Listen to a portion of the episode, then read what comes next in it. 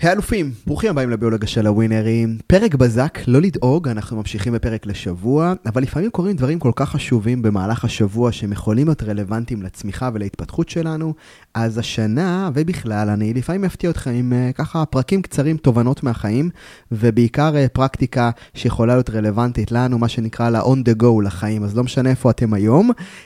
יש לי uh, ככה איזשהו משהו שיושב עליי בקטע טוב שאני צריך לשחרר איתכם. היום בבוקר הייתי... Uh, כמדי שבוע אני מתארח בפאנל מאוד מיוחד בתוכנית הבוקר של ערוץ 13, ששם בעצם אנחנו, הערוץ שם לו למטרה באמת לקדם. ולעודד ילדים לעשות ספורט, וככה בכל פעם מגיעה איזושהי דמות מדהימה מעולם הספורט, יכול להיות פעם אה, עודד קטש, יכול להיות אבא של עמרי כספי, ויכול להיות אה, הגר פיינר המתאגרפת, שהייתה אלופת עולם מדהימה, יש איתה פרק, וככה במקביל אה, יש איזשהו ספורטאי צעיר וההורה שלו, ומנהלים איזשהו דיון ושיח, וכל ספורטאי גם שואל איזו שאלה מנטלית, ואז אני עונה. בקיצור, חלק, אני חושב שמאוד מאוד מרגש להיות שם. והיום אי אפשר שלא היה להעלות לשולחן את השיח הכל כך כל כך מדהים שעלה מאחד השבועות הכי, אני חושב, מעניינים ב... אתם יודעים, בחשיפת הכוחות האנושיים שלנו כבני אדם, ואני כמובן מדבר על הקאמבק של רפאל נדל, אה, שזכה בגרנד סלאם מספר ה-21 שלו, שהופך אותו לגדול מכולם. הוא גם עשה את זה בדרך מאוד מאוד מעוררת השראה, כשהוא חזר מפיגור של 2-0 לקאמבק אדיר, ניצח 3-2, לקח את ה... באמת את המשבר הכי גדול שלו ומינף אותו, וזה היה קרב של חמש וחצי שעות. מי שראה אותו בטח חווה אה, אה, התלהבות מטורפת כמוני. אבל מדובר פה מעבר למשחק פיזי, מדובר פה למאבק מנטלי מתיש, אולי אני אדייק. מדובר פה במאבק מנטלי מטורף שהביטוי שלו, שהביטוי שלו הוא פיזי. אמ, ו- ואחד הדברים שככה אני נורא אוהב לעשות, זה לשמוע את מסיבות העיתונאים אחר כך. אגב, זה מה שאני אוהב לעשות בכלל, לחקור את המנטליות של אנשים דקה אחרי שמסתיים משחק, דקה אחרי שמסתיים אירוע נורא נורא גדול, כי שם יש איזשהו מקום של טריות מנטלית, או, או איזושהי חוויה מאוד מאוד רגשית, שבה אנשים משתפים באמת מעבר עליהם שם, ואיך אומרים, הסיפור הגדול לדעתי במקרה הזה מתגלה דווקא אחרי המשחק. במסיבת העיתונאים. ומה שעשיתי זה פשוט uh, הלכתי ועשיתי ניתוח מנטלי על שתי מסיבות העיתונאים. האחת על נדל, השנייה על מדוודב, ספורטאי על מדהים בפני עצמו, uh, בחור שעוד, כאילו כבר שומעים עליו, הוא כבר בחור מדהים, מספר שתיים בעולם לדעתי, נכון להיום. עם זאת, הוא כבר היה שם, הוא כבר יכל לנצח. וקרה שם משהו שגרם לו לקריסה, מבחינתי היא, היא קריסה שהיא לא פיזית, כי מדובר פה באמת באחד הספורטאים הטובים בעולם, אחד הטניסאים הטובים בעולם, וחשבתי שיהיה נכון לשתף אתכם, כי אני באמת רוצה שתבינו שהחיים שלנו הם מורכבים משברירי שנייה, והיכולת שלנו לגדול כבני אדם היא נתונה לתגובה שלנו תחת לחץ. וכולנו נמצאים בכל מיני אירועי חיים שדורשים מאיתנו להיות במיטבנו, לא כשנוח, אלא בעיקר כשלא נוח. ואני דווקא רוצה לקחת אתכם ככה לשתי מסיבות העיתונאים, כדי שתראו איך אותה סיטואציה יכולה להיות או להתפרש בצורה אחרת לגמרי, להשפיע על התוצאות, על הביצועים, ובעיקר להבין מה אנחנו יכולים לקחת מזה לחיים שלנו, וזאת תהיה מטרת הפרק, אוקיי? אז אני דווקא רוצה לקחת אתכם למסיבת העיתונאים של מדוודב, אוקיי? וכשאנחנו מדברים על אה, דניאל מדוודב, אנחנו מדברים על ספורטאי, באמת ספורטאי על. אבל דווקא במסיבת העיתונאים הזאת הוא מתגלה גם כאדם מאוד מאוד מיוחד. דמיינו את המסיבת העיתונאים הבאה, והיא מתחילה ככה.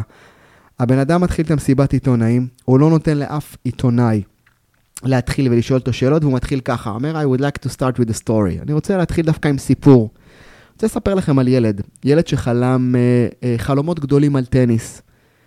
והילד הזה זה אני, כשלקחתי מחבט בפעם הראשונה בגיל 6, פשוט שיחקתי בטורנירים ברוסיה, ראיתי גרנד סלאמים רק בטלוויזיה, ולאט לאט צמחתי למשחקי הג'וניורים, ששם פגשתי לראשונה את הכוכבים הבאים אה, בעולם, ושם בעצם זה המקום שמקבלים החלטה, לעשות הכל כדי להצליח, ושם קיבלתי את ההחלטה, והיו רגעים במסע הזה, באמת, הוא מתחיל לשתף כאילו את המסע, את הסיפור שלו, אבל אז מתחיל להיות החלק המעניין בשיתוף שלו. ואז הוא אומר, היו רגעים במסע הזה, שהרגשתי שלילד הזה, יש ספקות.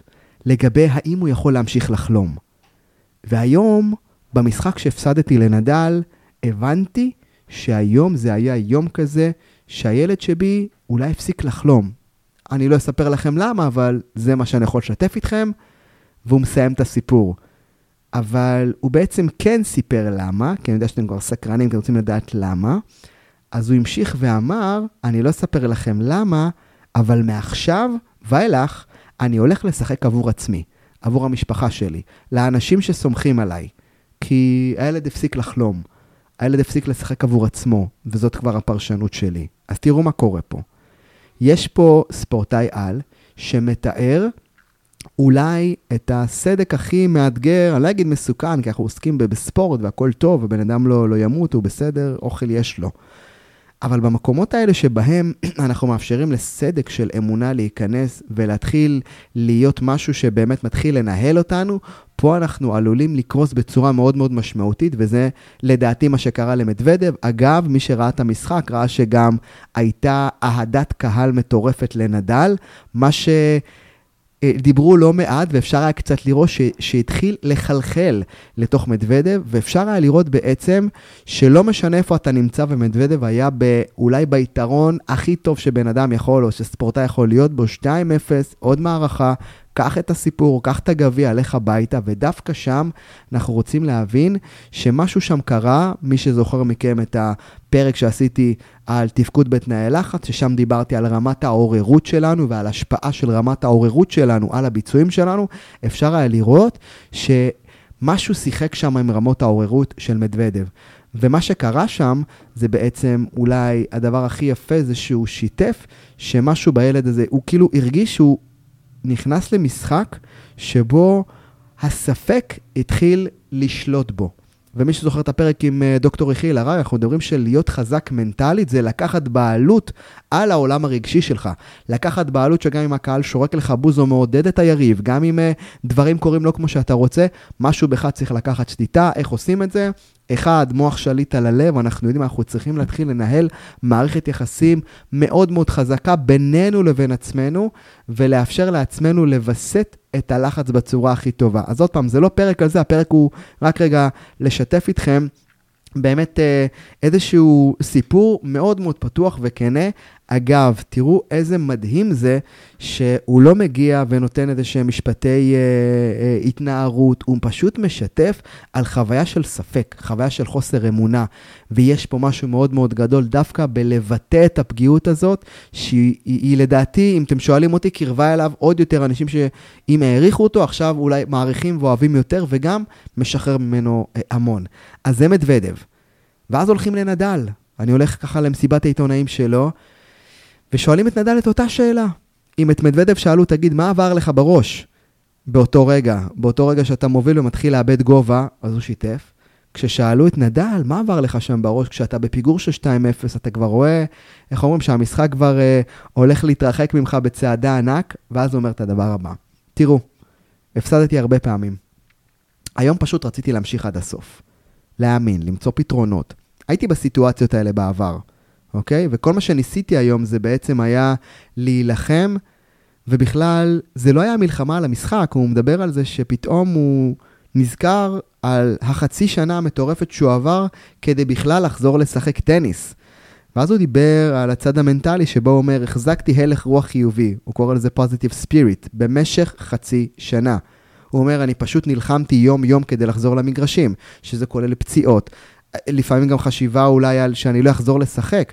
והוא דיבר על המשמעת, על העבודה הקשה, שהדבר הכי קשה שהיה לו זה עוד פעם להגיע שוב ושוב לאימונים, לעשות את אותם דברים, וזה שיחות קשות בינו לבין עם עצמו.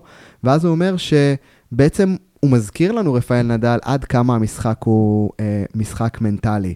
וכששאלו אותו מה עבר לו בראש ברגעים הכי קריטיים בתוך הפיגור, אז הוא אמר, תראו, ספורט זה משחק לא צפוי.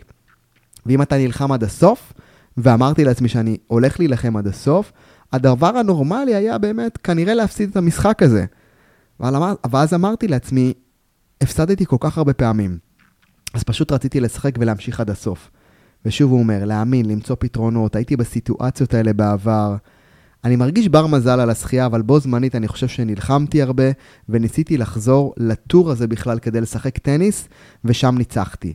ואז, אתם יודעים, מתחילות השאלות באמת על איך זה היה, ועל הדרך שהוא עבר, ואז הוא אומר דבר מדהים. תראו, בסוף, הניצחון הוא זה שיוצר את ההיסטוריה. והוא צודק, כן? בעולם הספורט אתה נמדד ישר על התוצאות, שורה תחתונה. יש לך גרנד סלאם או אין לך? יש את הגביע או אין את הגביע? מי מניף? אבל אז הוא אומר ככה, בסוף, הניצחון הוא זה שיוצר את ההיסטוריה. אבל הדרך שבה אתה מנצח את המשחק במונחים, ואז הוא שם את היד על הלב, במונחים רגשיים, זה כבר משהו אחר. והדרך שבה השגתי את הגביע הלילה, היא הייתה הדרך הבלתי נשכחת ומרגשת בכל הקריירה שלי, ללא ספק, וזה מה שאני אקח. וזה בדיוק הסיפור. בזמן שככה הרבה אנשים שואלים, בואנה, איך הוא התגבר מנטלית? איך הוא הצליח להרים את עצמו? אנחנו חייבים להבין שחוסן מנטלי לא נבנה ביום המשחק. חוסן מנטלי זה state of mind, שאם תשאלו, תיכנסו לראש של נדל, זה לא שהוא פתאום הפעיל איזה כפתור, זה בבילד אין שלו להמשיך לשחק עד הסוף. זאת אומרת, אין ספקות לגבי אם אני הולך לתת הכל או לא. אין לגבי זה ספקות. אגב, מה שהזכיר לי, שבווידאו מלפני שנתיים, הוא דיבר על זה, ובואו נראה אם כתבתי לי את זה פה, כתבתי מלא נקודות. הוא כותב בווידאו לפני שנתיים, אני יכול להפסיד נקודה, אבל אני שונא להפסיד מנטלית. הדבר הכי חשוב עבורי זה לחזור הביתה בידיעה שנתתי הכל. וזה בדיוק הסיפור, ואת זה הוא אמר לפני שנתיים.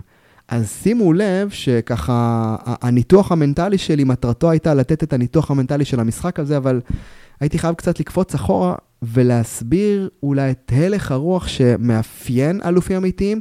זה לא שהוא יום אחד נהיה באמת מתאושש על. זה לא שיום, לא, זה הלך רוח שב... איך אומרים? בדיפולט שלו, יש לו כבר בארסנל את הכלים להתגברות. זאת אומרת, הוא לא מחכה למשבר כדי להגיד מה עושים, הוא מראש אומר, אם יהיה משבר, אני יודע מה עושים בדיפולט שלי, ממשיכים לשחק עד הסוף, וכנראה שבמצבים כאלה, תשע מעשר, אולי במשחק הזה אני אפסיד. אבל בשביל הסיכוי שיש אחד, אוקיי, המקרה של נדל זה אולי 5 מ-10, אבל ב- ב- בסיכוי האחד שיש לי, אני נותן את כל כולי מתוך ידיעה שאם יש סיכוי אחד בכל זאת לצאת עם גרנד סלאם פה מתוך הקבר, אני הולך עליו. ושאלה שאני רוצה שנשאל את עצמנו בחיים, עד כמה ב-DNA שלנו, כשאנחנו חווים משבר, אתגר, ב-DNA שלנו זה להמשיך קדימה, ב-DNA שלנו זה באמת להסתכל קדימה, מה יכול להיות עוד, איך אני יכול עוד להשתפר. ב-DNA שלנו זה לראות את ההזדמנות, וזה מה שאני רוצה שנעשה. אני רוצה שבאמת נפתח את אותה יכולת, ואגב, אם מסתכלים על אה, מדוודב, הספורטאי שהוא, אתם יודעים, יחסית צעיר האלוף הזה, לדעתי הוא מספר 2 בעולם, אה, ומסתכלים על מדוודב, הרוסי, שהוא בן 25, בן 26, תראו כמה משמעות יש לניסיון ולהבנה שהמשברים האלה זה חלק מהמשחק. עכשיו, אם נדל לא היה עובר אלפי משברים כאלה בחיים, לא היה לו את הניסיון ואת ההבנה שזה חלק מהמשחק, ובואו ניתן לזה את הרספקט. אבל עצם הניסיון להיות מושלם מונע ממך לחוות משברים. עכשיו, אם אתה לא חווה משברים, אם אתה לא חווה אפשרויות להתגבר על לחצים של חיי היומיום, לעולם לא יהיה לך את הניסיון של מה לעשות יום אחד. כי מי בסופו של דבר הם אותם אנשים בעלי הניסיון? זה אותם אנשים שהסכימו להיות אמיצים וחסרי ניסיון מספיק פעמים עד לשלב שבו הם הבינו של קלטתי. That's it. עכשיו, אני יודע איך להיכנס לאותה סיטואציה, ואם היא תקרה והמשברים יגיעו, אני יודע מה לעשות, וזה בדיוק הסיפור. להכין את הנפש שלנו לא לרגע המושלם, אלא לרגע הלא מושלם עם תגובה מוכנה מראש. וזה בדיוק הסיפור. אז uh, מה אתם לוקחים מפה? אני רוצה לשאול אתכם אולי שאלה אחת שאיתה היינו רוצים לצאת. מתי הפעם האחרונה חוויתם באמת איזשהו דאון, ציפיות שלא נענו, אולי אפילו הייתם במקום מדהים ורציתם לטפס ולא הצלחתם, וחוויתם איך אומרים, את המנטליות של מדוודב, של רגע, אולי אני לא באמת יכול להפסיק, כאילו, אולי זה לא שם, אולי המטרות, הציפיות שלי, החלומות שלי, אולי אין להם מקום בחיים. ועד כמה שבאמת רציתם את הדבר, כמה פעמים אולי המחשבה הזאת עלתה. ואני בטוח שקרה לכם פעם בחיים, אני רוצה שתסמנו רגע את הרגע הזה. יש? נמשיך. וכמה פעמים בחיים, אולי תנסו להיזכר באיזשהו רגע שעל אף שהקושי היה גדול, ואולי זה היה איזשהו רגע שעברתם, שהייתם נורא נורא גאים בעצמכם, רגע שבו על אף הקושי, הסטרס, הקשיים, סליחה, רגעים שבהם על אף הקושי, הסטרס, הקשיים, באמת הצלחתם לעשות קאמבק בחיים. ואני חושב שקאמבק זאת מנטליות. ואני מאמין שקאמבק זאת מנטליות שאנחנו רוצים שהיא תהיה לנו ב-DNA. והמנטליות הזאת באה ואומרת, אנחנו מסיימים את המשחק. לא משנה איך הוא מתפתח, לא משנה מהי, מהו הפרויקט שעשיתי, בין אם זה, לא יודע מה, לכתוב פרק, ספר, ל- ל- אמ, להרים קורס, להחליט שאני רוצה להתאמן על איזושהי ריצה, ללא תלות בתוצאה, אנחנו לא עוזבים את המשחק. כי אלופים לא עוזבים את המשחק. וזה צריך להיות משהו מבחינה מנטלית שאנחנו, איך אומרים, מכינים מראש. זאת אומרת, שאתם יודעים, אצלנו זה מין, לפחות מבחינתי, זה איזשהו חוק. אם אני הולך על משהו, ללא תלות בתוצאה, אני נותן את כל כולי לעבר הדבר הזה.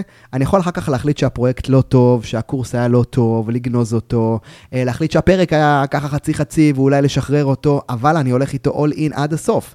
ואז אפשר לקבל החלטות. זאת אומרת, שאני באמת מאמין שהמנטליות שאנחנו רוצים להיות איתה, היא קודם כל, אני חוצה קו סיום מבחינתי על קביים, על ארבע. ושם אני מנתח אחורה מה נכון ולא נכון. וזה באמת, ה, אני חושב, ה, המטאפורה הכי טובה שאפשר לקחת מהקאמבק הגדול של אה, נדל, כי נדל היה מבחינה בריאותית לא כשיר, לא בשיא הבריאות. במשחק הזה הוא כן הצליח להיות משוחרר וטוב, אבל כל הדרך שלו הייתה מטורפת. הוא החליט לשחק את המשחק עד הסוף, ואז דווקא, אתם יודעים, בשיא, ה, בשיא הלחץ של משחק גמר, בפיגור של 2-0, שהדברים לא עובדים לו, הבן אדם גם שם, הוא לא הפעיל את הכפתור המנטלי. וזה חשוב שנבין. ב-DNA שלו זה היה להמשיך קדימה, זאת אומרת, הייתם שואלים אותו, למה המשכת? הוא לא יבין למה אתם שואלים אותו. It's part of my DNA, וזה בדיוק הרעיון שהייתי רוצה אה, לפתח איתכם. שלא משנה איפה אתם נמצאים עכשיו בחיים, לא משנה מהו הפרויקט שלנגד עיניכם, זה בסדר להחליט שהפרויקט נכשל רק אחרי שסיימתם. זה בסדר לגנוז דברים רק אחרי שסיימתם עד הסוף. זה בסדר להחליט לשנות אסטרטגיה. זה בס... הכל טוב, אפשר לעשות הכל, אבל כל עוד שיחקתם את המשחק עד הסוף, שזה אומר שאנחנו רוצים להיות באותה מנטליות של נדל, שדיבר על זה של ספורט הוא משחק לא צפוי, גם החיים זה משחק לא צפוי. ואם אתה נלחם עד הסוף, אני ממש מתאר או מצטט את מילותיו לקראת סוף הפרק, ואם אתה נלחם עד הסוף, אז הדבר הנורמלי הוא שיש סיכוי שתפסיד בסוף המשחק. יש סיכוי סביר שגם הדברים האלה לא יסתדרו, אבל אמרתי לעצמי כל המשחק, וזה מה שהוא אמר, פשוט להמשיך לשחק עד הסוף. תאמין ותמצא פתרונות. היית בסיטואציות האלה בעבר, נלחמת, ניסית לחזור, וזה בדיוק הניצחון, וזה בדיוק הסיפור. אז, אה, אז זהו, אז, אז אני מזמין אתכם, אחד, ללכת ולצפות בשתי מסיבות העיתונאים האלה. בזו של נדל, לדעתי זה 17 דקות, יש עוד, uh, עוד קטע של 27 דקות, שזה אותו דבר, רק יותר ארוך, והחלק ה, היותר, uh, אם תשאלו אותי, שני מעניינים, זה של מדוודב, ששם הוא מספר על הסיפור הפרטי שלו, ומשם אפשר להבין הרבה. כי באמת אני חושב שספורט הוא מראה אמיתית למאבק הפנימי שמתרחש אצלנו בנפש בכל רגע נתון, לעבר כל יעד. ואם אנחנו מסתכלים באמת על מה אפשר לקחת מספורט האלית לחיים שלנו, אז מלא. זהו, אלופים. זה היה פרק הבזק, אני מקווה שהוא נתן לכם uh, את ה... איזושהי זווית מגניבה לתוך היום שלכם, ובאמת על ההבנה הזאת שהחיים הם, איך אומרים, השדה הקרב הוא לא בחוץ, הוא בפנים בתוכנו. וכל עוד אנחנו יכולים לנצח אותו, אנחנו ראויים לעשות את זה. הטיפ אליכם, או העיקרון שאיתו אנחנו רוצים להיכנס לכל היום, קאמבק זה חלק ב-DNA שלנו, אוקיי? אלופים לא אומרים, טוב, מה אני אעשה? הם, יש איזה רגע של קושי, והם לא אומרים, מה אני אעשה עכשיו? הם קודם כל אומרים, בואנה, קודם כל אומרים, בואנה, איך נראה הקאמבק שלי? וככל שהוא יותר מהיר, ככה יותר טוב. והקאמבק יכול להיות בטניס כמובן, זה להמשיך לנקודה הבאה, לקחת נשימה, להתאושש. הקאמבק בעסקים יכול להיות שנייה רגע לעשות איזשהו break של 10 דקות ולנהל עוד, עוד שיחה. זה יכול להיות להעלות עוד פוסט, זה יכול להיות uh, לעשות עוד אימון, זה יכול להיות להסתכל על הוידאו אחרי משחק שפחות אהבתי ולדייק אותו. לא משנה איפה אתם פועלים. אנחנו רוצים שקאמבק הוא יהיה חלק מחיינו. והרעיון של קאמבק הוא שללא תלות בתוצאה, אנחנו ממשיכים את המשחק, כי רק ככה באמת נוכל ללמוד, להתאושש ולגלות את הכוחות הטבעיים שכבר קיימים בתוכנו והם אדירים. סיוע אלופים, אז uh, אם נהניתם מפרק הבזק, שתפו אותו, שתפו אותי um, ככה um, בתובנות שלכם. אני באמת חושב שיש לנו מלא מה ללמוד וליישם מאותם אנשים, אז תודה שהייתם בעוד פרק מהיר, אנחנו נתראה בפרק הקרוב שלנו, השבועי. אוהב אתכם המון, תמשיכו לעשות טוב לעצמכם, לעולם, אוהב אתכם, ונתראה. צ'או.